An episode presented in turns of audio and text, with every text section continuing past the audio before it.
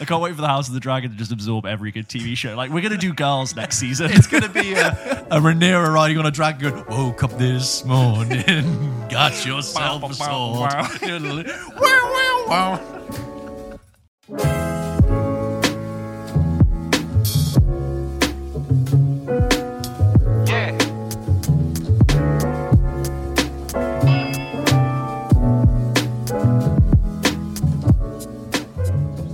Lot of fun activity happening on your Instagram story over the weekend. Well, so it was it was quite a boring Halloween weekend for me. I had to work. Well, not boring. It was a fairly just sort of unremarkable, uh, like filming a conference, right? Oh, yay. But what they did, you know, it was about the economies of tomorrow, Right. industries of the future, mm-hmm. and they had this VR demo. Oh, no, sorry, it wasn't a VR demo. It was in VR, but it was a metaverse meeting space live VR demo. And I thought this is cool. I've done VR before, very briefly at a kiosk in John Lewis, and it was for like a gaming thing. And I thought, okay, I'm going to give this. leagues, yeah. I had to like film people in it, and they were all still in the panel. So I went up early, and I was like, okay, I'll give this a go. And I was sort of on a swivel chair, and someone there like put a headset on me, and then like earphones, and then on you're on a swivel chair, so it's very like I'm Yeah. just in there. And so I put the headset on, and it starts. It's just completely, completely white, and then it loads, and I'm in what I describe as like a Bond villain's lair. Way at the top of a skyscraper, and I can see, and there's like these huge three-story panoramic windows that look down onto like a city and the sky and snow and sea, and it's very Tony Stark's mansion, right? And I see these like other floating heads and shoulders with like what I could describe as like PlayStation 2 graphic faces like Nice. smirched onto them. And I could sort of hear voices and uh, you know you can click around the space to walk essentially and I'm like whoa and I'm feeling it I'm looking at my hands and I'm moving it. And I'm walking into, like, I leave that room and I go into a larger lobby, and this floating head and shoulders comes up to me, and it's like, "Hi, I'm John," and I, d- I don't think this is a real person at this stage, so I'm like walking away from them. And he's like, Oh, if, if you come closer, the spatial audio will pick up our conversation and we'll be able to talk to each other. And I was like, Sorry, are you a real person? And he was like, Yes, I am. My name's John. Nice to meet you. And I was like, Where are you? And he was like, I'm in Austin, Texas. Where are you? And I'm like, I'm in London. He's like, oh, that's amazing. I'd love to show you around. And it was just because he sounded so Yeah, robotic. AI. Yeah, AI, I, was like, I don't believe you're real. And I kept like sort of making fun of him. I was like, wait, so you're just sitting in an office in Austin giving me a tour? And he was like, I can tell that you're a funny guy. I was like, what happens if I stand up? And then I stood up and he was like, oh, wow, you're really tall. I was like, you can tell that I'm tall. I am Oh tall. It's creepy. And he, we just walked around this. It was like a really flash hotel lobby in the sky, telling me about how you're going to have meetings here. And 20 minutes went by. And then I took the headset off and I, ju- I was like, where the hell am I? I felt like Saito at the end of Inception. Like, Right, I'd been there for 30 years, I had Yeah. a wife and kids in there. Like, and I was just like, this is both From a half remembered dream. You and me, Mr. Cobb, we will be together again. And I just thought, this is both amazing, Yeah. so compelling, but absolutely awful and terrifying. Wow. And yet that was Welcome just my experience. reality, bud. Oh, am I? Am I? Did I put a headset on in that headset world? And I don't Am I just a pair of like head, heads and ears and PlayStation 2 graphics Can you you imagine now? in 30 years I just wake up and I'm in that room and I'm just Uh, the metaverse really does scare me. Um, Yeah. Uh, because, but then I said that about TikTok that I'm now, now I'm just like, my money. now you're on your entire shelf. Negroni. Yeah, well, I'm in there. I'm in the zone. oh no. Yeah. Oh, no, no, no. God, what could you imagine what music labels would like literally kill to be those like 20 songs in TikTok circulation? Yeah, but also, well, I was thinking that like songs are being released to just be viral on TikTok. I'm sorry, this sounds very cynical. I'm, don't necessarily believe, but like, Mm. Yeah, yeah. songs. Take what happened with Lizzo's song "About Damn Time," right? Which is a fairly good song, Mm-hmm. Yeah. right? Uh, Funky pop song. Love it. We'll dance to it, no problem. But it's like, oh, like a twenty second bit of that song, the verse, not even the chorus, the, like the verse, Yeah. was snipped out and danced to and made viral on TikTok. Or like the and as a go result, home, the- get hit, high well, speed exactly right, internet. for, yeah. as it was, right? But but the listen count, therefore, if you were to go on Spotify, the listen count of the songs would have been astronomical. But how Yeah. many people I would say, you know, what percentage of people went and listened to that song? Yeah. And then imagine a certain percentage then went, oh, okay, cool, and then moved on to other stuff. But Mm. then some of them just stuck onto it. And it's like, who So knew? one popular person decides one day that they're going to use that, and the rest of the internet follows. I was But- thinking, well, I was also thinking that about Matt Smith because, like, Matt Smith has a very, to, to people like you and I, we know Matt Smith has had an accomplished career as a very good actor. yes, yeah. But then, Is that like, not- it's like we he was in Morbius, which a lot of us were like, oh god, Matt Smith. But it's like, Mm. well, no, because part of me in that film, in like one scene where I dance, will go completely viral Yeah. and engage me with a whole different audience. I mean, I can just, you And know, you just know there are people in meetings every single day going, going what is that factor Yeah. in a song? They've probably dialed it. Everyone like, what is it? Is it because you can dance to it? Is it catchy? Is it kind of like got a hum? dr- What is it? And how do we put it in every song that that's we're what putting I out? It's like a kind of corporate whack a mole with like what makes something viral, Mm. and every time it pops up, the cor- you know corporate bodies go, oh, we'll do that, and then it, and then it moves, and they're like, and then something else will pop up, will be which will be completely different but get more virality, and they're like, well, why is that And then there's viral? like the poor 24 year old social media manager trying to explain to their 50 year old boss why they need to put this Louis Theroux voiceover in Yeah, their company yeah, social yeah. media. But that it was interesting even before TikTok how uh, the streaming platform changed the way albums and music was being written, and they made sh- they made more shorter songs. Yes, 'cause- because you get more streams. So Drake would also- release like 25 song albums. that, that idea that you only get paid after the first 30 seconds of your song, right? Yeah. So it's the idea is you make And I saw this thing, this was a TikTok, which I probably watched t- 10 seconds of, but there was Yeah. this person making this argument that the bridge in songs has been written out. It used to Mm. be verse, chorus, ver- verse, chorus, verse, chorus, bridge, chorus, I think. Sure. But it's been written out. Um, consult video, not me, Yeah. for this fact. But uh, yeah. Um, But, but but just back to the VR. My main note for VR, terrifying, you know, dystopian future aside, if you're in a meeting, you know, you're holding these controllers, Right. you can't make notes. I can't like, as it stands, like quickly go, Hmm. good point, and mark my thing. I would have to lift it, get my phone out. surely it's recording. You can watch it back. I'm not gonna watch a meeting back. Who watches a meeting Oh, back? Can you imagine? Can you imagine? I just- you can actually. Well, you, there are Teams calls that are recorded. You know, it's, it is a thing. Yeah, but if you want to make a quick note. Well, that to me was the yeah, one hole in it. I'm sure like I'll be sort of like beaming my notes. They're, li- they're to listening to this right now and going, Oh, yeah. "Sir, we'd love to have you come join us." Hey, it's John from. Austin. Yeah. I've been tracking you for a few Oh, days some- now. There's something about the perma smile Yeah. on people. And then, and then the, the like the sort of rubbish sort of texture of a face he had wasn't really making an expression. Hmm. So it was just like there's something about uh, the Americans. I think there's like I read this. Uh, like Apple Like- style customer service. No, yeah, but there's there's a thing about American culture, and there's there was like this book I was reading recently, um, and there's this particular essay on um, the American smile and what it means, and it's like it's it's it's terror, and it's like fixed. It's like it, is it is it hiding intelligence? Is it hiding lack of intelligence? Is it boredom? Is it?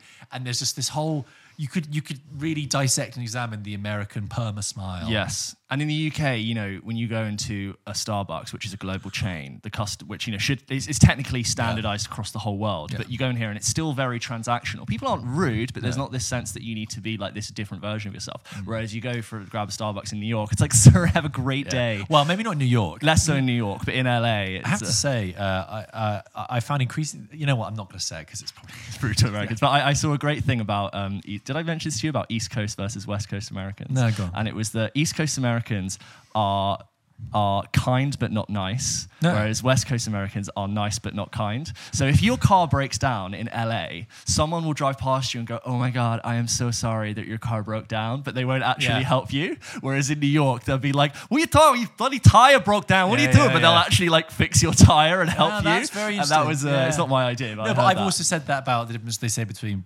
about between British and Americans. Oh, Which is, fine, yeah. No, no, but the, uh, the We're British. more East Coast, East Coast than well, East it's Coast. it's like the British are polite but not friendly, and Mm. Americans are friendly but not polite. Yeah. So there's the direct Americanness of apologies to any American listeners. No, Pl- no, please yeah. correct. These are us. generalizations of people- Generalization yeah, yeah. that people would just say, but it's like you know, it's the hey, how you doing? But it's almost like so direct. It's Yeah. borders on the point of.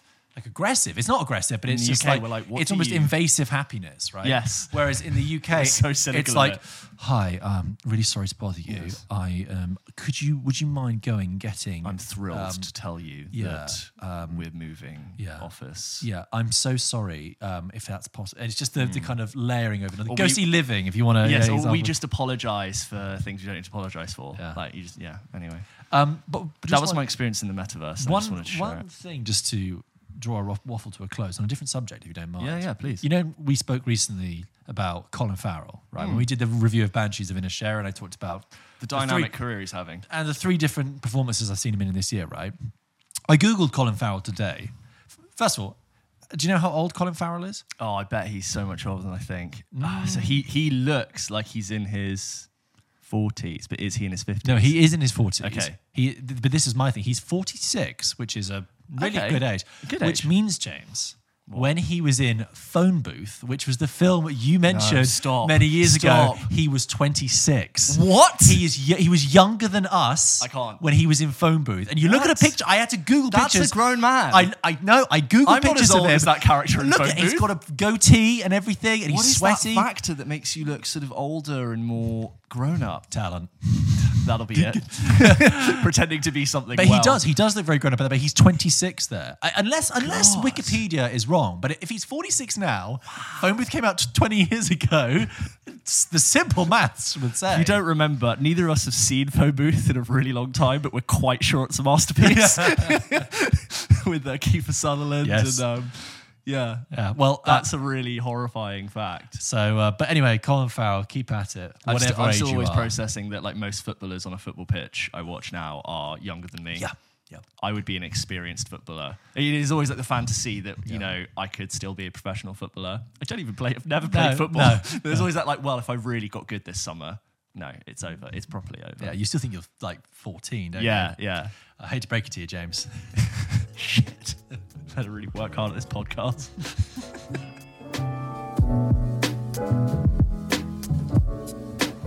So, George, I just wanted to catch up on a few newsy things that have happened. I feel like there's just been some stories, some trailers related to things that we talked about before, and I just thought we could unpack some things, give some insight to our audience. First one I saw, which I think has been one of the biggest pieces of news these last 10 days, is that after a post credit scene in Black Adam, this is spoilers for people who've seen Black Adam, neither of us have. Henry Cavill is back Yes. as Superman. He appeared in a post credit scene and he sort of revealed himself to be part of that again. And I want to get your reaction to that, but also he has since left his role in The Witcher. Did you not hear this? No. So he announced he was back as Superman, and then now Luke, uh, no, Liam Hemsworth has been cast as Geralt of Rivia in season four of The Witcher. So he Season ha- four. yeah, so, So he's doing season three now, and he's being recast because I kind of think you Awkward. can't do two at the same time. Sure, I guess. But just reaction: Henry Cavill back as Superman for a Man of Steel sequel.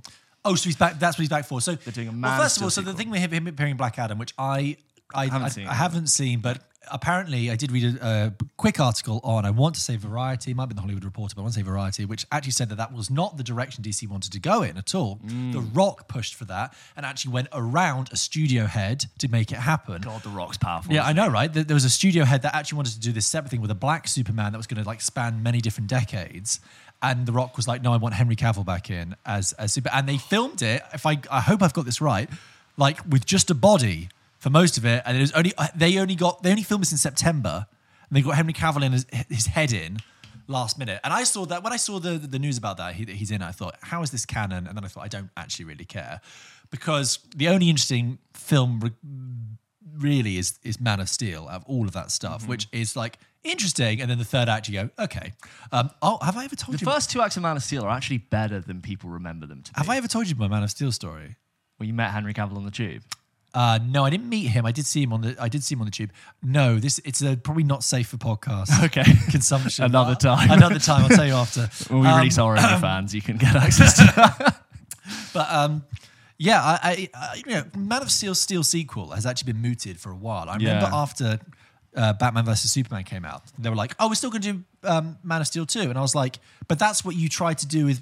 Uh, Dawn of Justice, right? Yeah. Batman v Superman. That was one of the problems. It was It trying to never be Man of Steel like a Man 2, of Steel film, though. and then you kind of it kind of ruined it. And then that, all of it went very quiet. I think if you're going to do Man of Steel 2, um, not that I have very much investment or attachment to any of this, but if you're going to do Man of Steel 2, have it only connect to the first Man of Steel. wish. Have it only connect to that. I don't want it to connect to any of the other stuff. And, and try and honor that kind of vision that Zack Snyder, maybe flawed, but flawedly, or did, which was just sober it up, make it about something deeper, make it about It was the. Nolan eff- effect influence. The Nolan really, effect. He produced it. I know. He's got his name on the credits. Yeah. So try and try and stick to that. Cavill's Superman deserves a lot better than the sequels to Man of Steel. I Totally. think. Like, I think that Man of Steel is flawed, but I think I rewatched it almost like four years ago, and those first two acts are so much better than you remember because I think the third act is just a bit ridiculous and leaves a bad taste in your mouth. But yeah, I'm kind of in for it.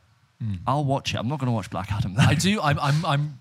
I'm really coming around on Henry Cavill though as a like a you know I'm enjoying I'm enjoying not like coming around I wasn't down here but like I'm enjoying sort of Henry, Henry Cavill Cavill, sort of uh, post I was going to say post Superman era mm. but he's now just Come gone back, back. and done it. What would be his post Superman years? It's been more like his inter into Superman years. Yeah, and now he's little back to- hiatus. yeah, You know what it means that he's now back as Superman? It means he's mm. officially out of the running. ruling to play James Bond. You can't do both. You Can can't we do both. just talk about that a second? We did a thing, uh, an email question, didn't we, about who should play the next Bond? We put it out on TikTok and it got a lot Yeah. of comments on it. Yeah. I, from just scanning the comments, I feel like the most named people were Richard Madden, yes. Mm, Reggie, Jean- Reggie, Jean- Reggie, Reggae John Page. Reggie yeah, John John Page. Um, and who was the other one? Maybe Taron Egerton. But I feel like the Yeah. Kingsman connections kind of tainted that. I know what you mean. He's done it Um, anyway, not to rehash that conversation, but I find it interesting that Richard Madden's name came up a, a lot. lot. Next piece of news I want to talk about is that trailer for Ant Man 3 Quantumania Right. that dropped. I had a particularly negative reaction to this trailer. Right. I felt like I, I feel like now I've seen the same Marvel movie five times. Hmm. And even though I haven't seen Ant-Man Quantumania, something about the look of it Yeah. just made me feel like nothing. Hmm. And it was like it was the siege. I know they're in they're in this Quantumania zone. Everything is like small, small, so it's gonna be like super, super crazy visuals. But I just feel like a load of nothing for it. Well, I when I saw the trailer for Ant Man Quantumania, Mm. I thought this has a whiff of Doctor Strange in the Multiverse of Madness about it, Mm. in, that- in that it could have be. You have an idea that could be very interesting and stretch you Yeah. into infinite realms, Jumping through Has dimensions. infinite possibilities. Yeah, infinite dimensions. The quantum realm, it's like uh, Terra Nova. You can do whatever you like with that. Just go and explore Make up it. all your own rules. Exactly. But what, like what happened with Doctor Strange, it was like, I know, look at all these different multiverses. Let's stick to one. And then I think that's when what's going to happen with Yeah. Quantumania. It's going to have like five minutes of intriguing psychedelia, and then it's going to be back to uh, Paul Rudd and Michael Douglas, Michael Douglas on a soundstage in front of a green screen. Mm. But I do, I, I do love Paul Rudd though. He's so he's so good. He's enough to get me to go see it. On a separate note, I feel like you know when Hollywood sometimes decides that we're going to push this actor forward. I feel like Jonathan Majors is about to properly burst Yes. onto the scene. He's being introduced as the new big bad in Marvel, the largest entertainment IP arguably out right now, depending on how you count. Yep. He's going to be in this new film where, which is called is it Devotion? It's a war a war film. Like with uh, Glen Powell. is it? Yes, I, can't, I think that might not be the title. And he's the villain in Creed Three. Yes. and you know when you, you know when just all of a sudden like he's doing three things at once, like when Jennifer Lawrence had Hunger Games, Silver Or Linings, and the this- um, the Adam Driver effect, where The Adam just like, Driver. oh my god, in that space of five years, you're in everything, Yes. everywhere. it just feels like here's Jonathan Majors. I'm not saying he, he never did anything before, but I feel like he's bursting onto the scene. I, I, and, and I'm rightly so. Like I, I, I, I, I saw him first in the last Black Man in San Francisco, which I think I mentioned before, which is kind of flawed, but I he was great in it.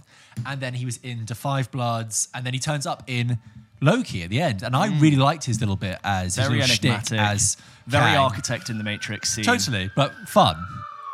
Sorry, That's sirens are real our sirens. Real. That's a fire engine. That is is, a fire. Can you hear it? Do you not think? like, a slightly deeper, darker sound, a large horn. Yeah. Do you hear the European sound? Sometimes the, yeah, yeah. Oh no, that's an air It's like raid. an 1950s era. Sorry. Take cover now. Anyway, um, Jonathan Majors, yeah, absolutely, and, and yeah, he's, and when I saw him in the trailer for Creed Three, I thought, of course, this is Jonathan Majors' time. But he can do.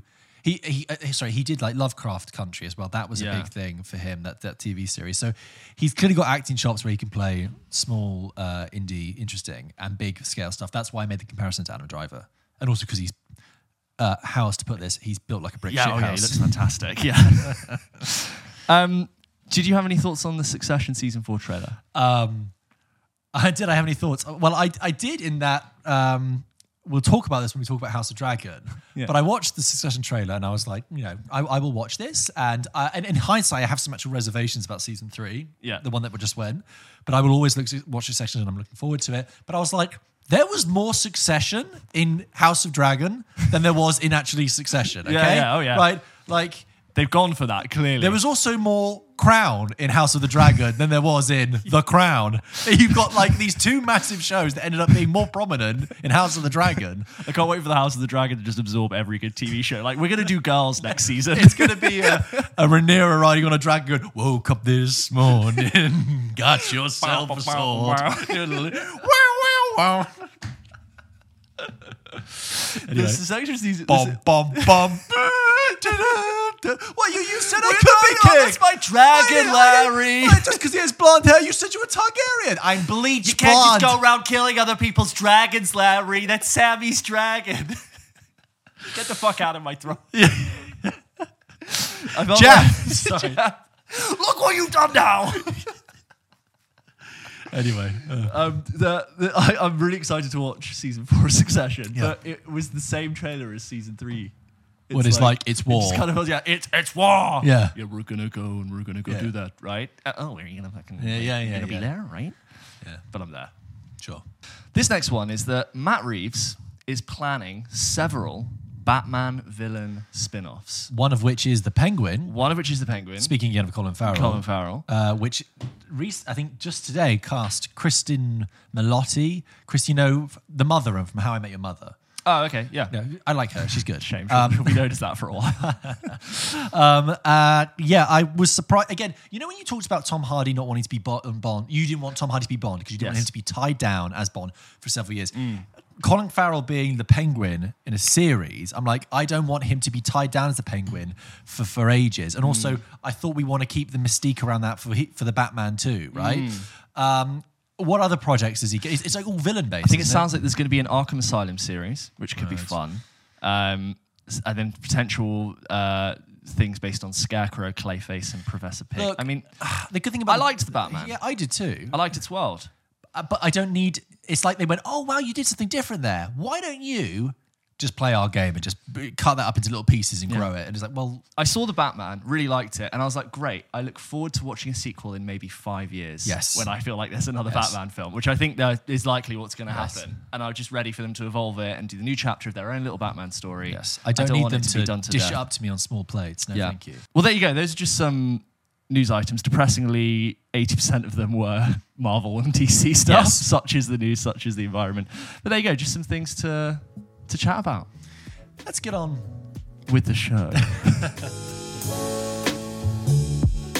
okay, so George, as this episode is titled, I want to talk about the two fantasy series that have come out, and I want to sit down and we're going to go to talk about spoilers, but I want to talk about these shows together. Yes. And talk about how I think they're, they're obviously very clearly very contrasted. But I think what's interesting about, you know, these shows coming out at the same time is that Game of Thrones, the show, Yeah. would never have existed, like a lot of fantasy IP, Yeah. without Tolkien and Lord of the Rings. Right. And I think Game of Thrones' success meant that Rings of Power could then happen. Exactly. And I also think it's then been a reason why House of the Dragon as well Yes. could have a spin off. So the DNA is intrinsically linked Yes, they're, they're so linked, and I think they'll forever just keep trading, you know, their own inspiration. And I think it's interesting the, success of Game of Thrones, regardless for its ending, it's clearly going to go down as one of the greatest TV shows of all time. Like some of the moments, I actually just was rethinking about some of the great moments in that show and, and what it did so well.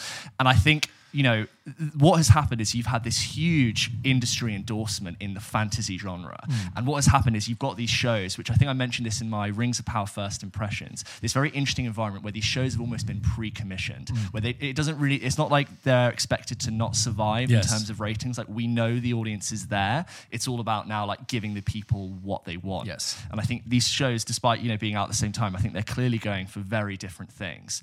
You and I have now both seen seasons one, both seasons of uh, Rings of Power and House of the Dragon, and we wanted to talk about uh, spoilers. We want to just go into the plot. We want to sort of review them next to each other. And um, if you haven't seen them yet, we are going to be talking about the plot. So please uh, stop. You, there will be time codes in the bottom if you want to skip ahead to something else in the episode. But if not, please come back and listen to this. Uh, it has been about two weeks since the since those series finished. But le- I think we should start with House of the Dragon. Yes. And I think a few, a few a couple of weeks ago we did our first impressions of House of the Dragon. Again, you can go back and listen to that. And I feel slightly um, like when I look back on my impressions of House of the Dragon, they just felt immediately out of date once I started watching more episodes because that show covers so much. Yes. both like in the drama and how much time it, it goes goes on to sort of uh, pass through. But George, just sort of Yeah. how, how, House of the Dragon coming out of season Well- one. How do you feel about it? Well, first of all, I wanted to say that it's not just you mentioned sort of the link how the how Rings of Power and House of the Dragon play off against each other. They're both also two massive fantasy prequels that are coming true. at the same time. Yes. That's set before massive events that we know about. Yeah. Um, when you gave me your first impression of House of the Dragon, you said it's more Game of Thrones. Mm. I did, yeah. Right? And I think it is, but what it is actually, it is more quintessential uh, original early Game of Thrones, Yeah. which is what people got into the show for originally. It is people whispering in corridors. It So is people much. plotting. It is taking a show of many different characters and making you feel many different things about them. What I loved about the House of the Dragon is I, you know, of the two of us, I was very reluctant to watch it. Yes, I remember. I, I, I you know, I, my fingers have been. You did it for the show, I did it for the show, honestly, and and I think a lot of people were in the same boat, thinking we're over Game of Thrones. That really like we that we we had our fingers burned with how it ended in 2019. Do we want to go and revisit it now? Yeah. And I remember watching the first episode. We talked about it, thinking, hmm, okay, this is intriguing. Mm. And the way that show progressed and developed and had a cumulative effect, which I love it when a TV show does this, so that by the time you reach the end, you think, wow, I'm really into this story and I really want to can't wait Yeah. to see where this goes. It was brilliant. It did that thing that Game of Thrones does, which is presenting you with a character in a multifaceted way that makes you invest in them sort of emotionally and narratively, and then antagonizing your feelings of, of how you feel about this character against another character that you also feel something towards. Hmm. And I love the way that um, it really conflicted me about how I felt about certain people. Yep. Take, for example, Criston Cole, who begins the show as this sort of symbol of what Rhaenyra could escape to be Yes. and this noble prince, and, and you're sort of wanting this connection to happen. And when it does halfway through the season, it, just doesn't quite happen as you'd expect. And he sort of, you know, he has that moment. Where he says, "Come on, you, we can, I can, I can, we can both escape this." And obviously, she says, "No, I, you know, I have my duty." Mm. And then he turns into a fucking asshole. Sorry to be so blunt, Yeah. but he turns into an absolute awful presence.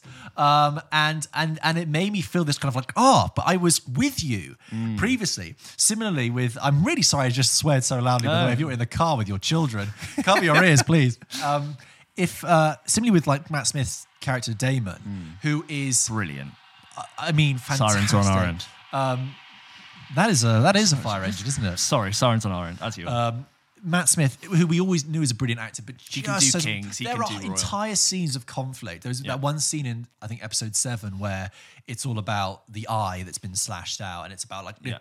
and he doesn't have any lines in that, but he's just looking and he, he says so much. the, the, the show is so good at using and creating its own dramatic tension. that's exactly it's, what it's I mean. a master of it. Like But- whether it's just in a look, it, just know. no. Yeah, sorry, go on. No, no, but I was just saying. So then, but like Daemon at the beginning of the series, you're like, oh, you're just a thorn in the side because Mm. Viserys. No, he's not a. You know, he, but like you, you, you're you're getting in the way, and then he kind of has these failures, and then he sort of matures, and then he has these moments of being really like it's coming through at the end again at the end of the series. This danger behind him, um, and he has this sort of his.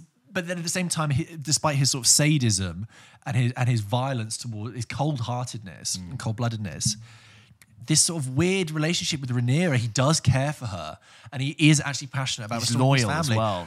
Viserys, I love Paddy Considine in this. What a great character! You've got a king that is, as they Grasping say at the end, power and yeah, they say yeah. he is a good man, but he's mm. not really born to be Flawed. king. He's he, he's flawed. He's neither terrible, but he's neither brilliant. He he has no passion, and And he has no battle. He has no. He has no central conflict that will exactly make him remembered and, that this affects him. disintegration of him physically uh, Yeah. until until that final episode. And even when that moment when he's crawling up to the Iron Throne, and even Daemon comes up to him and he's like, "Come on," yeah, like gives him a hand because even he understands like the, the pride of walking up to your own throne and grasping a sword. So and- yeah, so weaving that interconnected web of different feelings and different tensions and and, and, and different characters was probably one of the primary enjoyments Yeah. I, I I- I derived from it, and like that that reminded me of Game of Thrones in particular as well. Like episode nine of this series when Viserys has died, and there's like almost like a coup, Mm. reminded me very much of season one of Game of Thrones when Robert Baratheon's died and Ned Stark is thrown in jail and he's Mm-hmm. about to be executed, and it's like, oh my god, this is happening Everyone springs into action and goes, "Who do you swear allegiance to?" Exactly, Who and it's like they for the, for the previous nine episodes, they've been just slowly cranking the tension back, and then they're going to Mm. release it all of a sudden. And sorry, one more thing: the the the violence in this, I think, was used in Game of Thrones was much. Sorry, the violence in the House of the Dragon was used in a much more interesting way than I think the violence in Game of Thrones, which by the end was like kind of sensationalist and kind of like, oh, someone got the head chopped off. but in this, there was done with moments of humor, which I do remember that in episode one I told you about when the guy like throws up. Yeah, yeah. Um, there are um, short, sharp stops of violence that are incredibly like shocking. The bit in episode nine where Criston Cole forces Lord whatever and he just smashes his head on the on the Yeah. pebble. And it's just that quick, clean action. I was like, that really stuck with me for a while. I was like, I kind of feel that connection. Ugh. Um, and and even then the use of like um, trauma around childbirth, it's kind of like Yeah. recurrent throughout the the show. Yeah, I was I was back in, and now I like such a sucker Mm. because ten weeks ago I was there going, oh, you know, maybe I'll watch it, and now I'm like, when is season two? We have to wait till A long time. 2024 or something.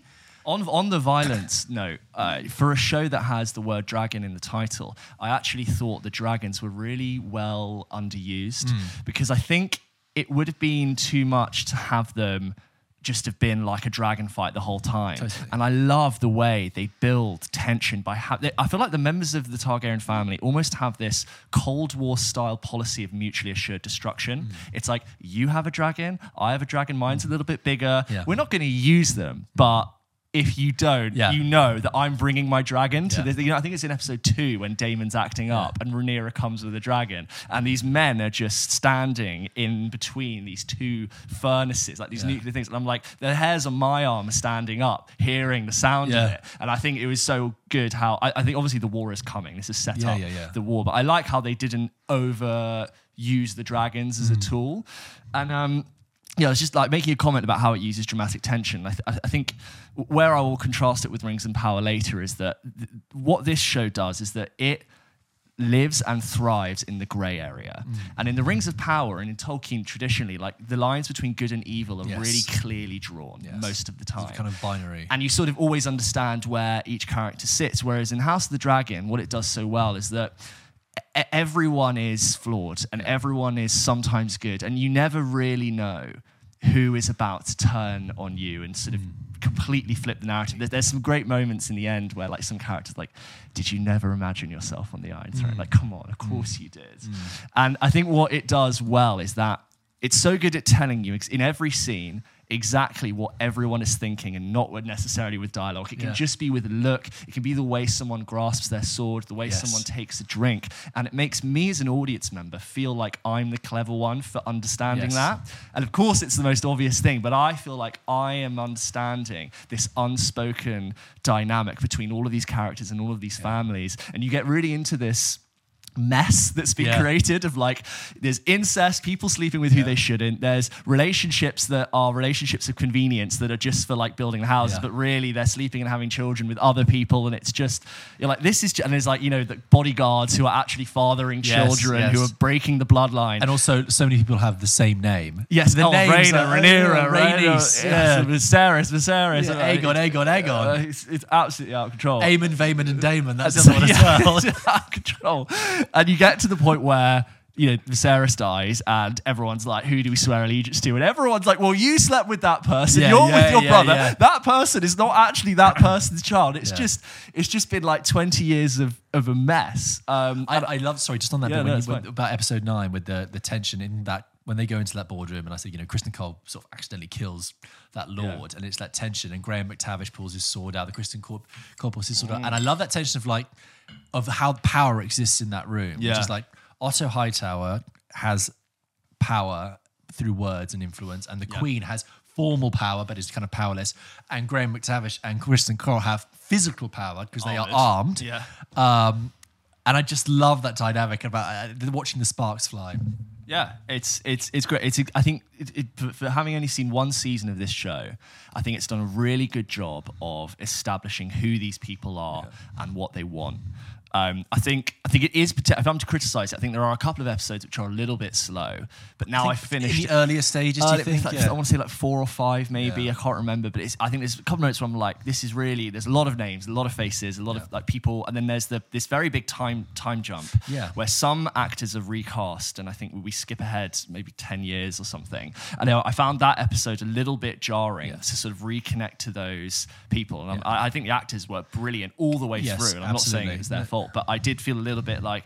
Who's who again, and whose kid is that? because it actually spans 20 years 20, which is right, mad yeah. right um, no but I, yeah i know I, I, did, I that was slightly confusing but then i i loved it when you know emma D'Arcy brilliant olivia Cooke always brilliant Yeah. actually um, and even the younger Milly versions Alcock of the as well. I thought was really good as the young Rhaenyra. Young yes Rhaenyra. yes and a bit like how we, we were talking about matt smith Paddy Considine Rhys Ifans similarly always uh, always a delight to see. But you know, he doesn't talk a lot. He just does looks, and and, it it the works. same sort This of is- look and the sa- and at the beginning again at the beginning of the series you're like oh it's a Hightower. He kind of wants he, he can see Daemon for the threat he is. So you kind of side with him.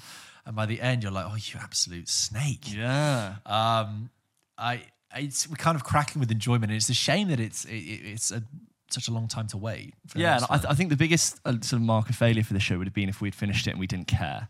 But Oh, the fact yeah. that even like you know you said you know how cynical you were, and I was a little bit like, oh, am I really going to jump in again? The fact that we're here, Hmm. excited about what Game of Thrones could be again, I think is a testament that Game of Thrones and the property House of the Dragon deserves to be Yes. regarded as the, the highest quality drama that you can exist on TV right, right now. Even if it is dragons and kings and it's a little bit corny, I'm like, no, this I'm happy to recommend this. This is this is good Sunday night. Yeah. your dragons and, and your and your swords. I, I I really enjoyed it as well so we should probably talk about Rings of Power by Rings contrast Power. right Yes, we sort of started to talk a little bit about how.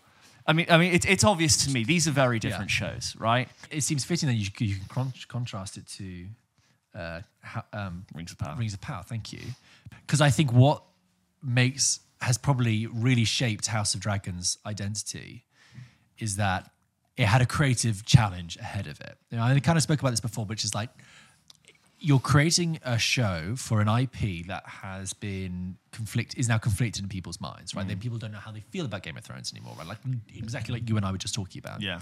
So the creative challenge against uh, uh, that the writers and creators of House of the Dragon were up against is how do we get how do we get people to re-engage with this story um, and, and, and invest? And that Not is a healthy that is a well. healthy uh, structure within to create a new piece of content and art and and drama. Okay. Yeah.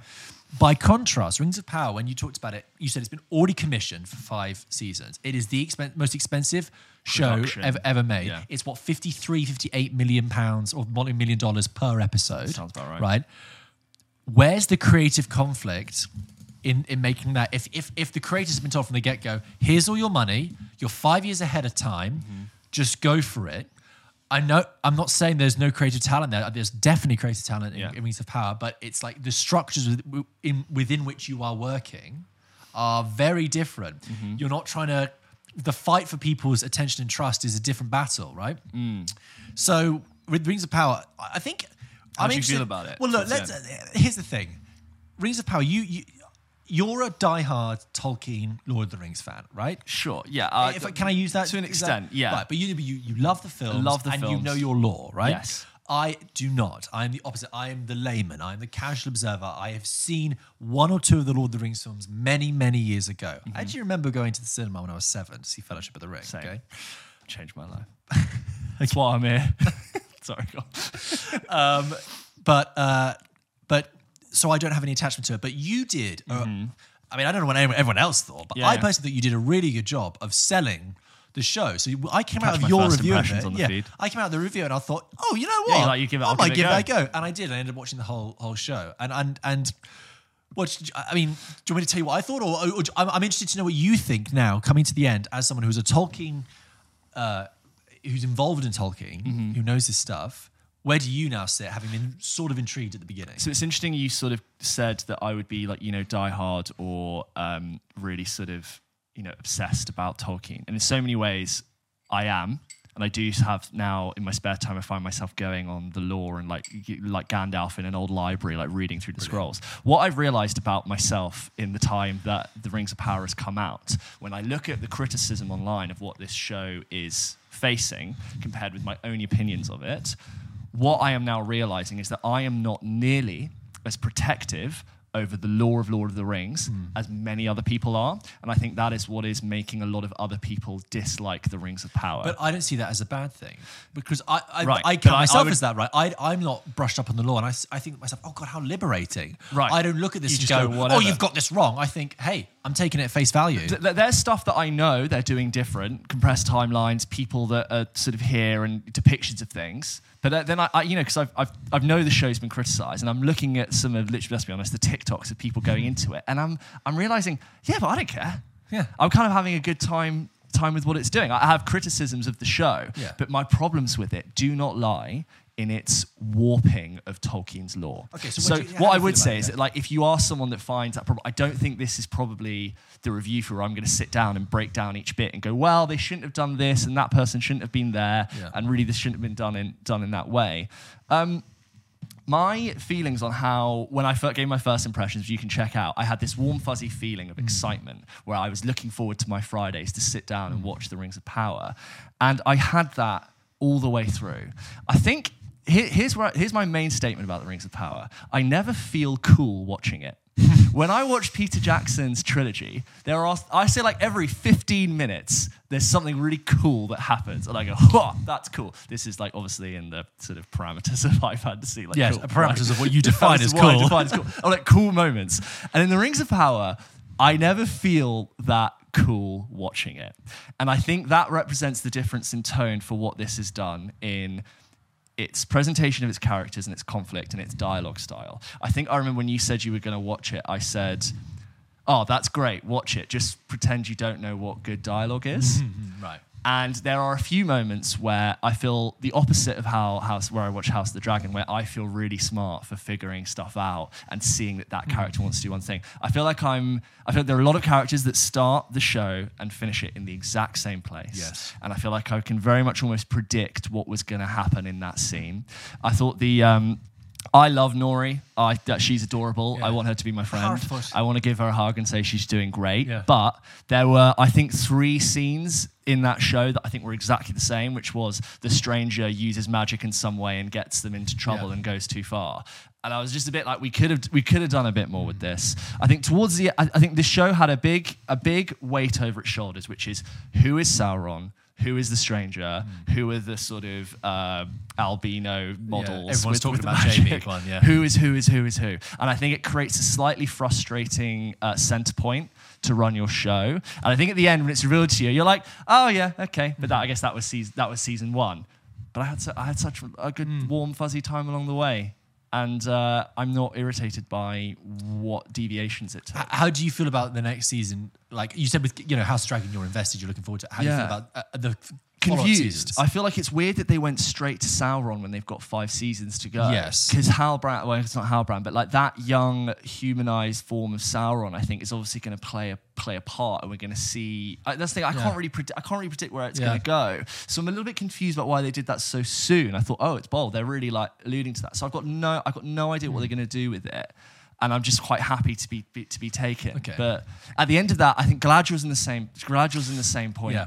At, at the beginning of that scene. Nori's in the same point. I think Elrond is just constantly quite like, you know, happy to help, but it's sort of hmm. torn the whole time. I think I think that's really interesting. So I have kind of I'm kind of similar, but Yeah. in slightly different places. So like I said, I approach this as a layman, and I kind of watched it. What I did, what I do agree on is that the, the first episode was absolutely brilliant in getting me hooked in. The, the the imagery, the sort of it's basically one big prologue, and Yeah. I and I slightly naively expected the whole series, every episode, to be like that, to be a grand story. And but I it kind of wasn't. told you the whole first But episode it- but it's really great. in my It review. is. But when It's- she jumps off the I know boat, it's just amazing. brilliant, brilliant, um, Score. brilliant sort of getting you in uh, uh, uh, in the first episode. Um, I think that you know, um, uh, subsequent subsequent to that, I, I looked forward to every Friday. I looked forward to my weekly television again. There was something kind of old school and comforting about that, which I agree with you. Um, I do think the writing is not what it should be. Frankly, I don't. There aren't any definable moments where I can go. That's a bad bit of dialogue. Or that's bit. There are weaknesses everywhere. There's no like big pitfalls, but I think they're just moments. I thought, well, that could have been a bit stronger. For me, one thing that really stood out is that I think four of the plots are identical, which is the young people say, I think we should do this because this new thing needs to happen. And the old people say, no, no, no, no, no. We stick to the ways we, we're used to, which is the Harfoot story, the dwarf story, kind of the elf story, um, uh, N- Numenor bit. Uh, that's the thing. I do find it uneven because I, all the bits in Numenor I could have just gone to sleep. I found Same. incredibly dull. Don't get me wrong. There were moments when I in Felt like a Numenor. weird side set. They went there and then they came ah, back. It was like we need to go here for a few episodes to kill time, right? And this is the thing: the management of time in this in this series was really strange. So they arrive in Numenor, which, by the way, I actually liked, and it was an interesting contrast to House of the Dragon because in House of the Dragon, you talked about it works in the grey area, Mm. and what happens in when they arrive at Numenor, it's this big dun dun dun dun Oh God, yeah. operatic, like la shimmering in bright light, golden statues, a real epic scale. And I thought this is how this show is different, and this is what this show does best: Mm. is big scale, bright, unapologetic, grand, high fantasy. Okay. Um, however, that said, I do find that all the stuff in Numenor pretty pretty boring. I think a lot of people have been quite critical of the actors in this this show, and I'm always reluctant to do that because I think writing is think the is the have is, is the is the thing that holds actors back a lot and can make actors seem wooden and stilted when they're given quite um, misshapen dialogue to work with.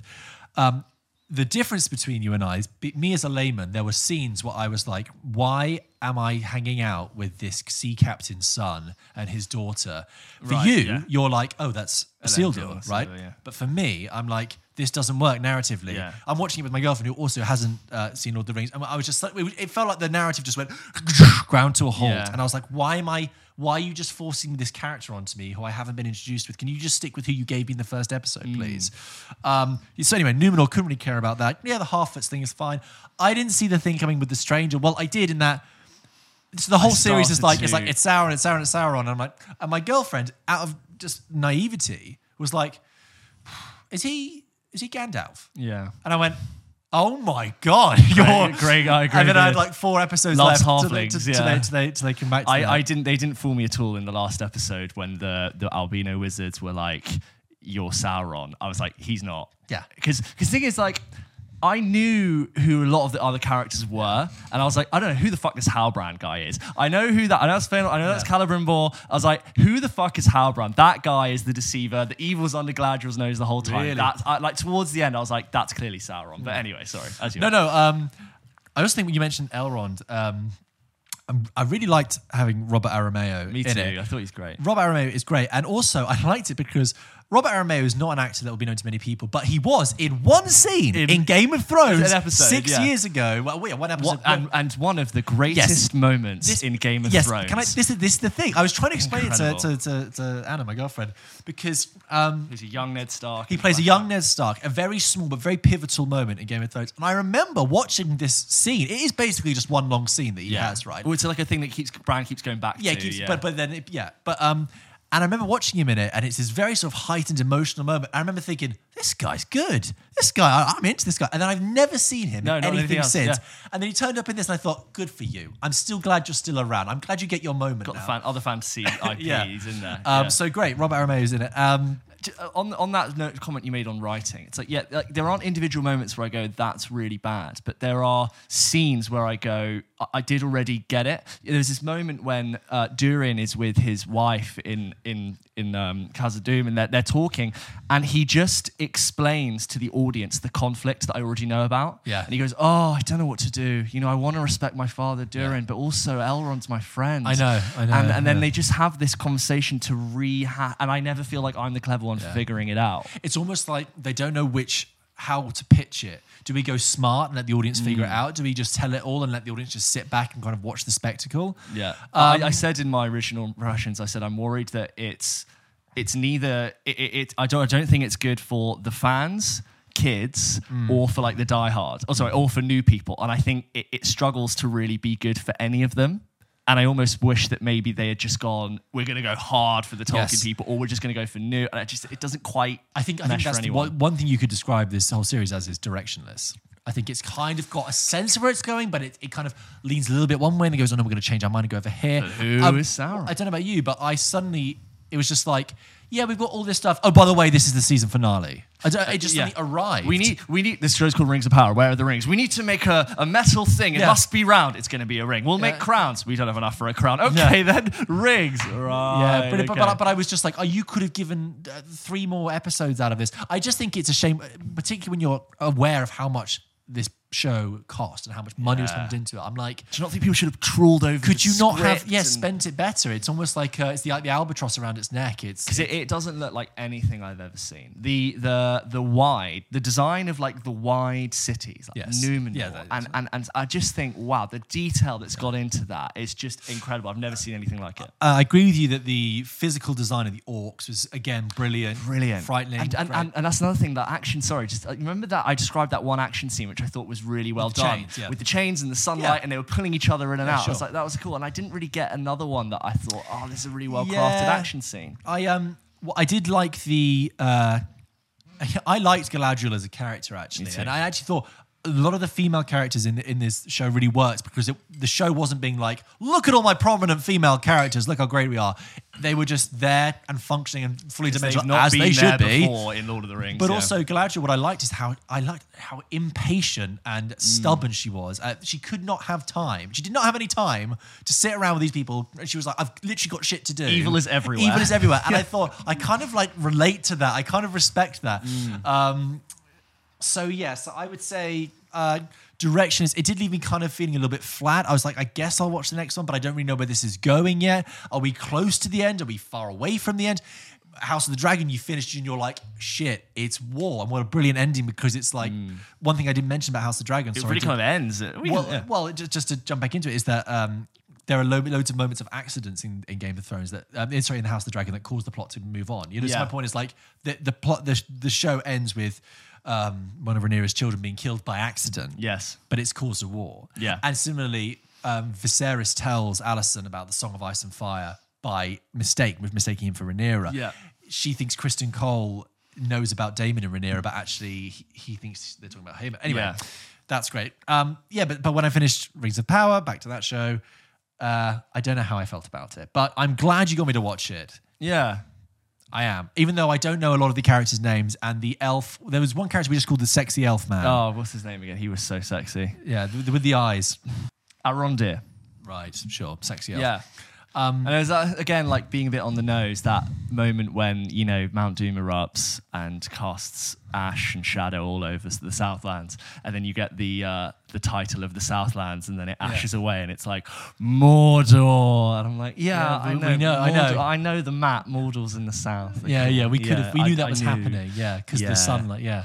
Uh, uh, Anyway, I mean, look, that I don't think you have anything else to cover on it, but gr- amazing score from Bear McCreary and Howard Shore, who sort of did it in conjunction. Howard Shore did the original. Uh, this is the thing I wanted to ask: Is it canon with the, the Peter Jackson films? Uh, I- I- from what I understand, technically no. But even the Balrogs look the same, and the Sauron's know got the you've, same you've- armor. you've raised this, and the, the, the design of the Balrogs is the same. The design of the dwarves is largely the same. The way that they use uh, text and the fonts that like they've come up with is the same. I would need to look into so um, because New Line Cinema are credited in the credits, and obviously New Line made Lord of the Rings. So I wanted to know: is that could it, it, it- yeah? Is it canon? So, so the people who, the, some of the artists who drew Peter Jackson's Lord of the Rings is John Howe and Alan Lee. Amazing artists. They are like Tolkien artists, beautiful. They have drawn Tolkien as we know it, and they did it before Peter Jackson picked up the films, and they've been doing it since, Right. right? They have set what we understand is like a visual language for like how dwarves look, Yeah. how their language is, and I think they are sort of going that is like Tolkien, and we accept that. You you see their drawings in the illustrations in the books, and you see their they drew the films, Okay. I think their work is clearly being lifted and put into the design of this series. Yeah. From what I understand, they do not have the rights to the first age and the third age. Right, first age being pre this show, third age being Lord of the Rings, as you know it, right? So this has to operate in its own sphere, and therefore it cannot necessarily be treated as canon connected to those. So Almost we'll never know in a way, kind of. You know that Sauron's going to go and do this, and we know that story, but technically it's not bound to the actions of that film. Because I thought when I when I saw the Balrog you know, It looks exactly the same. Yeah. I yeah, it's like a sort of rat, like a forward Yeah. ram with fire. Yeah. yeah. Okay. That's Look, what I have to say. It's like it's very it's very unclear. I'm interested to know what everyone else thinks. Yeah, Like, please get how in do they think? Is it unfair for us to compare them? I think if you know, we might title this as like House of Dragon versus Rings of Power. I think we can agree that House of the Dragon comes out as, as on top. Yeah. definitely has our vote. If they were in terms of, together like or not, pure quality drama. Yeah. HBO continues as it for an hour of your d- time. Um, How I mean, yeah, just sort of on that question, like you sort of answered it. You think it's House of Dragon, but where do you? What do you like? Is this is there someone you recommend Rings of Power to more than House of the Dragon? Well, I would I would say House of Dragon. Um, sorry, Rings of Power. I, I would recommend if you like, you want a romp, a bit more um, eh, something you can relax into, and that you're. I'm ne- I'm not going to watch Rings of Power feel concentrate as much. uncomfortable or wince at someone getting killed. I'm going to be like, oh, it's a bit of a romp and through great landscapes, An and- adventure. An adventure, hurrah! Uh, if you like that, um, and you want to sort of smash your cup of mead against another cup of mead, yeah. then do that. I thought it was quite funny. Sorry, how um, when uh, Gandalf became Gandalf and like the uh, the white people like sort of injected Yes. him, he just came out with like a prof- an Oxford professor's English. like just from the, he was like, "I am Peril." Yeah, yeah, and he yeah. came up and with, "Well, of course, you know, Yes, if, you, yeah. if you do this, this." That's right. They did um, what just on the Rings of Power. One more thing. They Darth Mauled those three bad albino people. Why? Why tease them in the early episodes, like looking and being very sort of ominous, standing? no, they're going to come back because they turned into insects and flew away. They they died, no? No, no. I think the main one, the main one with the buzz cut, is going to come back because they zoomed in on his insect and that flew away, and that will come back. Oh, he'll come back. Oh, good. right. Maybe I'll cut this comment then. Whatever. But um, I think that in a way they kind of can happily coexist because it's like if I met someone and I said, "Oh, we should watch House of the Dragon," they, they, they- they were into these kind of shows, Mm. and they said, "Well, I don't really like House of the Dragon." I was like, "You probably like Rings of Power then," because they're basically opposites. So different. And that's why I think it's interesting because they came out at the same They time. stand for different they things. both are under the fantasy genre, Yeah. but could not feel more Yeah. contrast in what they're doing. I have a feeling people writing in will have a lot more to say about the Rings of Power, funnily enough, and whether or not that agreed with them. Hmm. But nonetheless, I'd still love to hear what you thought of them both. If you've seen them both, as always, you can write into the show. Uh, to hello at popkitchenpodcast.com. Uh, we love to hear your thoughts, your questions, your concerns. We'll read them out on a future episode. But yeah, that was sort of our Rings Yes. of Power versus House of the Dragon. Yes. We hope you enjoyed it. Thank you.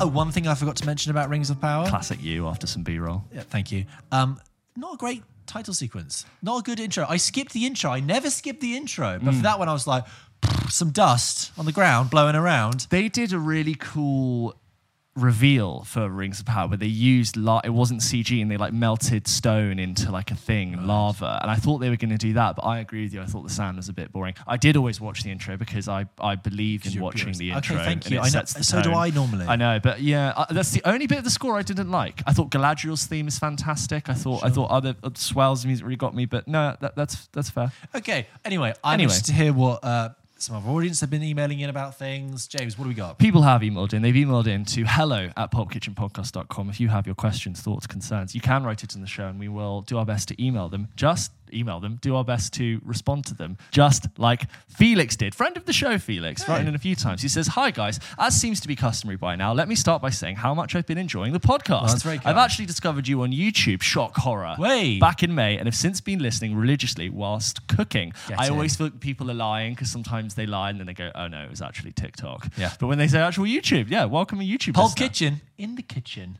Love that. Yes. Nice one, Felix. Synergy. I wanted to get in touch because of your discussion the other week about Christian Bale's performances. Yes. Please go back and listen to what episode? Uh, well, we- Amsterdam.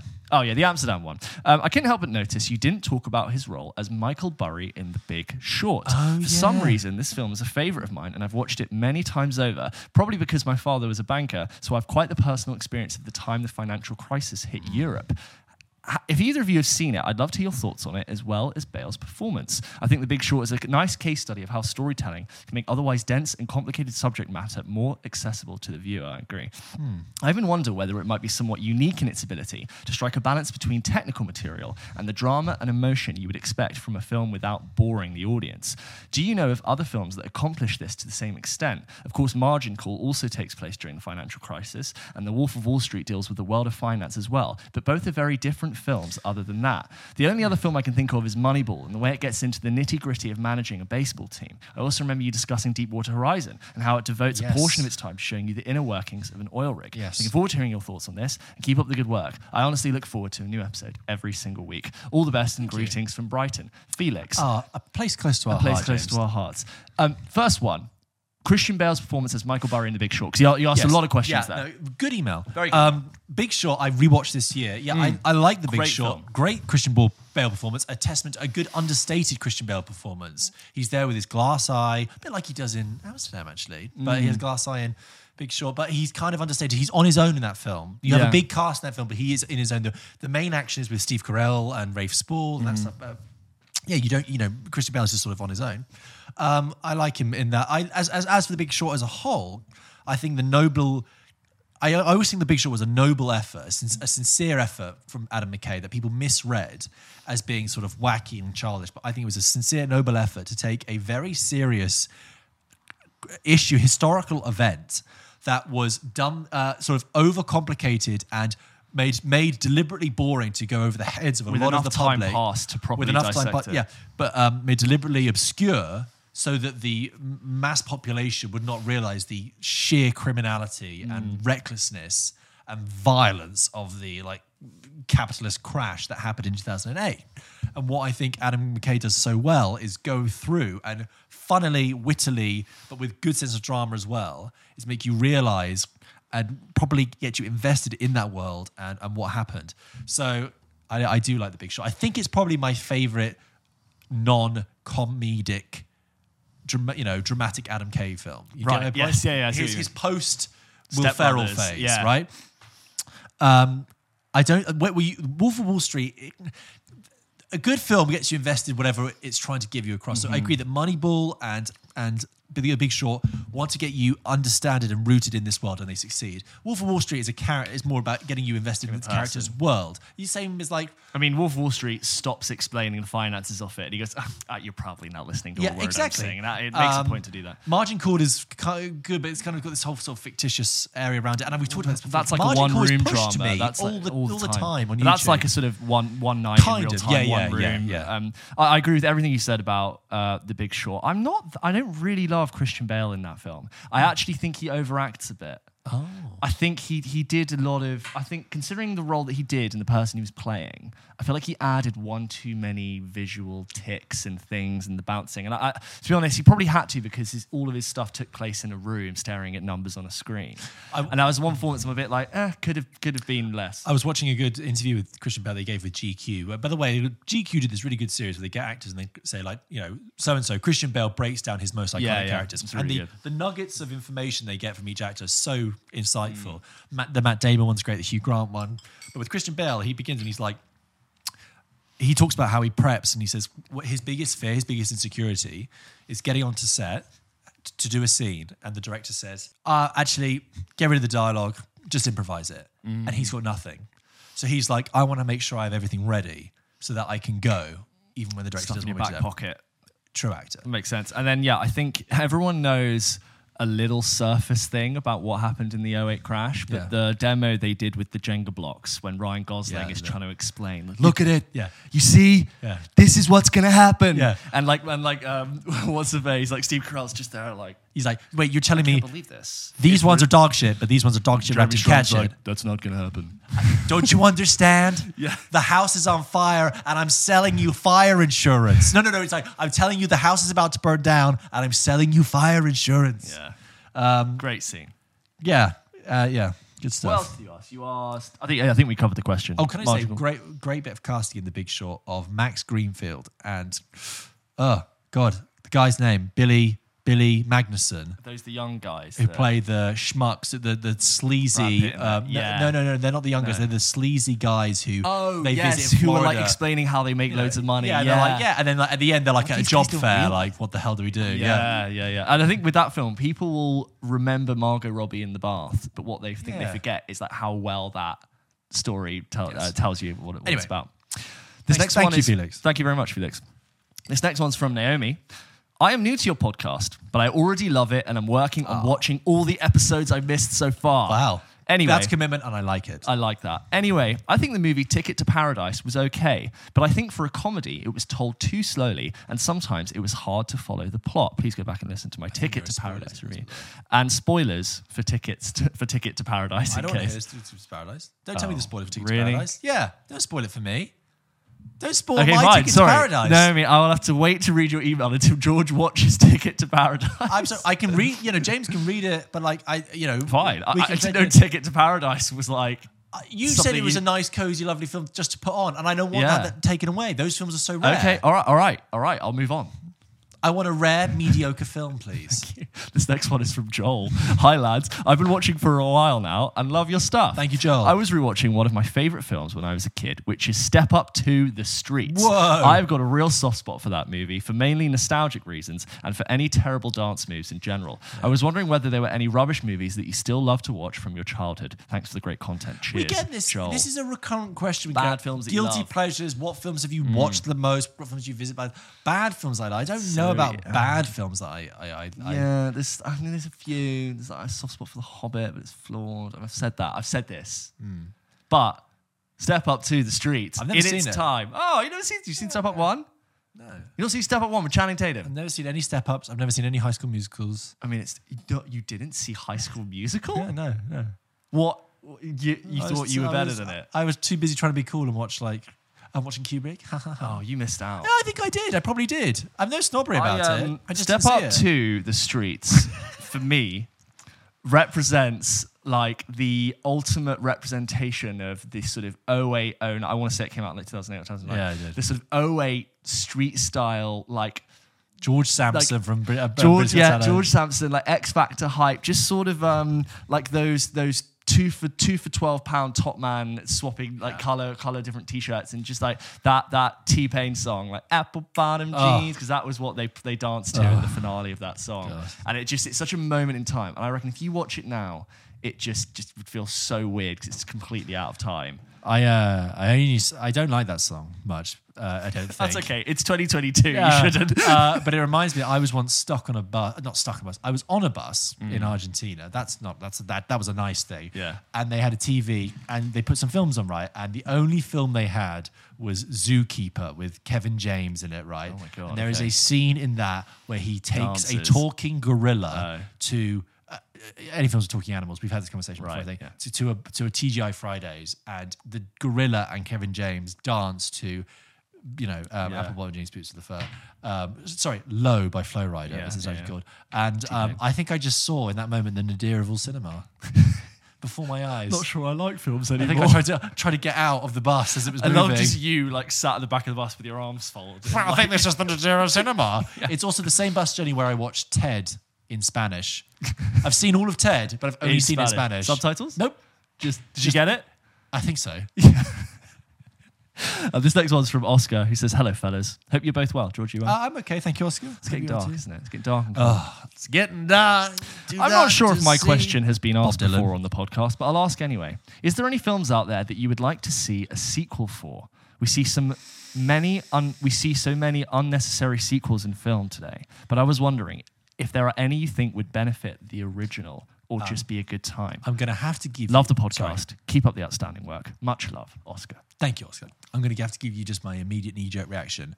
And I, I, I would say I want a sequel to this film, but I want a sequel to this film about 10 years ago. Uh, okay. And that is District 9. Oh yes, Yeah. amazing shout. It's Yeah. not yeah a while ago. Because it kind of invites it and you're interested in it. Now, if it came back up, like it's too late. What about something in that world that's not a direct sequel to District Nine? It's in the world of District Nine. What, what, what, what like the un, what like the black market criminal gangs using alien tech left over by the spaceship kind of thing. Yeah, you remember well. Someone write this down. Um, I'm going to say one a little bit controversial, and I think I might hate myself for saying it, but I would like a sequel to Blade Runner 2049 because Blade Runner tw- 2049 was such a great sequel. Well, they're doing that on there, the animated series. Oh, animated series, Is that a sequel, proper No, sequel. No, it's not proper sequel. I know, but they that, would- closed that, that. I think they really, they really. I think the that it was, that. but it, yeah, but it's such a hard ship to, to sail and get Yeah. right that I don't. Maybe I think Denis would probably was be of like, bad. Thank you. Yes, I made it. I pulled it off. yeah, I pulled it off. I'm just gonna leave that. Walk there. away. yeah. Walk away. Let it stay there. Uh, yeah, I don't know. We get too many sequels. My answer is new IP, please. Yeah. This one's from Haiku Dave, fan of the show. Oh, yeah, Haiku, Haiku Dave. Dave. Hello, gents. Wonderful to have you. Um, thank you. Thank you for having I do, I do realize that when people listen to us, we are in their homes. In so, their ears. So thank you for welcoming us into your homes, and I hope you're having a good day. Right now, Haiku Dave is coming in with some heat. Okay. And look, Haiku Dave is a man I respect a lot. Okay. He's written in some very wise words, and he's forced me to come out with some really wise statements. Okay. But Haiku Dave's coming in with some heat. He says, George, you're all right. James, we need to talk. Ah, nice. You say the Muppets have passed you by, hey? This is acceptable to you, is it? Think they don't hold up? well, if you don't watch at least two Muppet movies by year's end, so help me. Muppets Carol has been covered. The other I would suggest is either Treasure Island or The Great Muppet Caper. Watching all three would be acceptable as well, but at least two by year's end, please. I think. Come on. Oh, you, is that the end? Or? No, he says. Uh, well, I just to refresh, I haven't seen Muppets have like passed me by, and we realised this uh, last week, and I'm very apologetic for it. And George, uh, Don't very, worry. very Someone, kindly, will, someone will write in next week being like, George hasn't seen High School Musical. yeah, How dare you? yeah, it will be me. all right. James, you're all right. Um, also, Yes. about sound levels in movies, because last yes, week, that's where we a great email from uh, uh, one of our listeners who has autism and was talking about neuro- neurodiverse screenings and and how you could Molly. and Molly, thank you, and, and Molly was writing about different sound levels and how that affects different people in the audience differently, and it was, it was a really great email. And please go back. Something we hadn't really thought about before. Not at all, and, but, uh, but, uh, but really insightful. But Haiku Dave is adding to that conversation. How? About sound levels in movies. Yes. Whether it's done in theatre or on video or TV, I think we need some change. When watching from home, it's a bit distracting having to change the volume whether someone's talking or there's action or swell in some music. I understand sudden noises for effect, but when the talking is too quiet, it reminds me of the low talker in Seinfeld. Yeah. or the music's so loud, it's like a punch to the face. Something needs to be done. Until next time, this is Haiku Dave signing off. Dave, Haiku Dave. I mean, very deep. I think the way your TV is calibrated, or maybe the type of TV, Mm. TV, and the relationship with its soundbar or lack of soundbar has a Mm. big thing to do about uh, with it. I'm afraid. Um, yeah, I, I, I, with my TV, I, I kept changing it up and down. Then I realized I had the sound setting wrong, and then it changed everything. Do you want to know something really nerdy I do sometimes when I'm watching a film? Every is that so I can watch stuff on my PlayStation Yes. and I have like a good headset for like playing games on the PlayStation. And I often will watch a movie through the headset on the PlayStation. And that's a really good experience because I don't have a soundbar because it's just money. And I just sometimes, so I'm going to headphone this with the TV. Thank you for by default making me sound like some sort of bougie emperor who just thinking, oh, well, I have a soundbar Yeah. coming out my ears. Yeah. Got one on every wall. Soundbar's like, yeah. Uh, yeah. Haiku Dave, thank you. And as you would expect Haiku Dave to do, he puts a haiku in the signature of, it, of his emails, which was brain always thinking, trying to create haiku powered by Slurpee. Do you remember one of the earliest games we Is used it to meant to play? rhyme? was- no, haikus don't have to rhyme. I'm an idiot. Haiku's rhyming. No. Um, do you remember originally It's we played the game Guess of. the Film based on the haiku?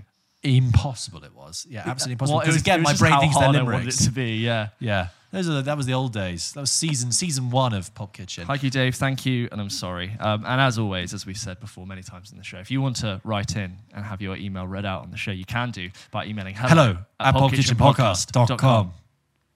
That's the audio equivalent of writing it in bold when we both say it. And my intonation is hello at Popkitchenpodcast.com. Hello.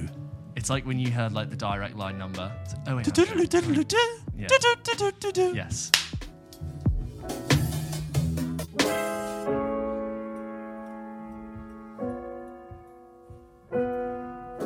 James, we've reached the end of the show, which means we have one last thing to do, which is, of course, play a game. Mm-hmm. You guys know we've got many different versions, but today we're going to be playing another round of Guess the Movie based on the movie character. Okay. Okay? Right. Guess the movie from the movie character. Okay? Mm-hmm. In three, two, one. Clarice Starling, Oh, Silence of the Lambs. Laurie Strode, Laurie Strode. No. Halloween, ah. Oh yeah, I should have known. John that. Connor. Uh, t- Terminator. Any Terminator. No, not any Terminator. Two. Terminator 2 and Two. onwards. He's not in Uh, Terminator true, 1, true, is true, he? True, true, true. Uh, Boromir, Uh, the Fellowship of the Ring. Goose, Uh, Top Gun. Fredo. Um, oh my God. Fredo. Oh my God. Oh, James. It's on the tip of my tongue. Godfather and Godfather Oh, Part 2. shit. Alvy Singer. Oh, wait, Alfie. Alvy Singer. No, I don't have it. Annie Hall. Ah. Dom Cobb. Um, uh, Inception. Daisy Domergue. oh my god. How about if I say it like this? Daisy Domergue. oh, wait. The Hateful Eight. Oh no, I'm so, I'm so close. I'm so close. Alex DeLarge. Alex Delon. Clockwork Orange. And lastly, John Bender. John Bender. No. Breakfast Club. Don't know the names Yeah, in it's, that. it's, you know, you, I was surprised, James. It's good. You couple of This is slides. some that I really should have got. I, w- I, w- I'm surprised you Dom Cobb is got such a non-name. I know it's a terrible I was like, character name. You got Clarice Starling, but you didn't get Laurie Strode. Yeah, interested in that. I know. Because you It's love just- Halloween. I know, I do. I just don't have like the name. It's just yeah. There All you right. go. Okay, next Ready round. for next round? Did you get them? Play along at home. James, Mm-hmm. round two. Guess the movie from the movie character. Okay. Three, two, one. Sam Witwicky. Um, oh my god, Terminator. Uh, no, no, not Ah! Transformers. Transformers. Transformers. Yes. John McClane. uh, Any Die Hard. Yes. Ra's al Ghul. Uh, Batman Begins. Yes. Travis Bickle. Uh, d- uh, Taxi Driver. Yes. Kevin McCallister. Home Alone. Johnny Utah. Um, from. Oh my god, it, it's fucking. What is it? What is it? It's Point Break. Elle Woods. Uh, Legally Blonde. Yes. Stanley Kowalski. Oh my god, Come on. A level English. it's killing me. A level English. Stanley Kowalski. Streetcar Named Desire. I didn't restart it. Bella Swan. Um, oh my god, that's no. Oh, James, this is This huge. is The people are killing me. screaming. This is killing me. People are screaming. What is it? Twilight. Oh god. And lastly, Carl Fredricksen. Um, Okay, I'll give you a hint. Mr. Fredricksen. Mr. Fredricksen. Mr. Fredricksen. Up. No, I You never know you that name. never I would never come know on, that Mr. name. Fredricksen. I've not seen Carl. I've This not is my Wilderness Explorer badge. Yeah, now I know. Uh, uh, James, you were, you were, yeah, pull it up. I, Shaky. Johnny Utah, I knew would really screw Oh, you because Johnny so Utah annoying. is such a typical, like no human has ever been called that. No. Well, there you go. That was uh, an atrocious performance, but another great game to end our show. Thank you very much for listening to this episode of Pop Kitchen. Don't forget that we post new episodes of this show every single Wednesday. And as ever, guys, there's loads of other content going out on the channel. Don't forget to follow us on Instagram and TikTok and like Mm-hmm. and subscribe. And if you're an Instagram follower or a TikTok follower uh, and you like us, just don't forget to go to YouTube and subscribe Yeah, as well. we're going to hit a thousand subscribers soon on YouTube. If Fingers we, crossed. if you are listening to this part of the show, I assume you enjoy our content because you've got to the end. If we have ever given you any entertainment, please go over to our YouTube and give it some love and drop us a sub. It really does make a difference. we really do appreciate it. So thank you for that. And I hope and look forward to you joining us again next week. See you next week.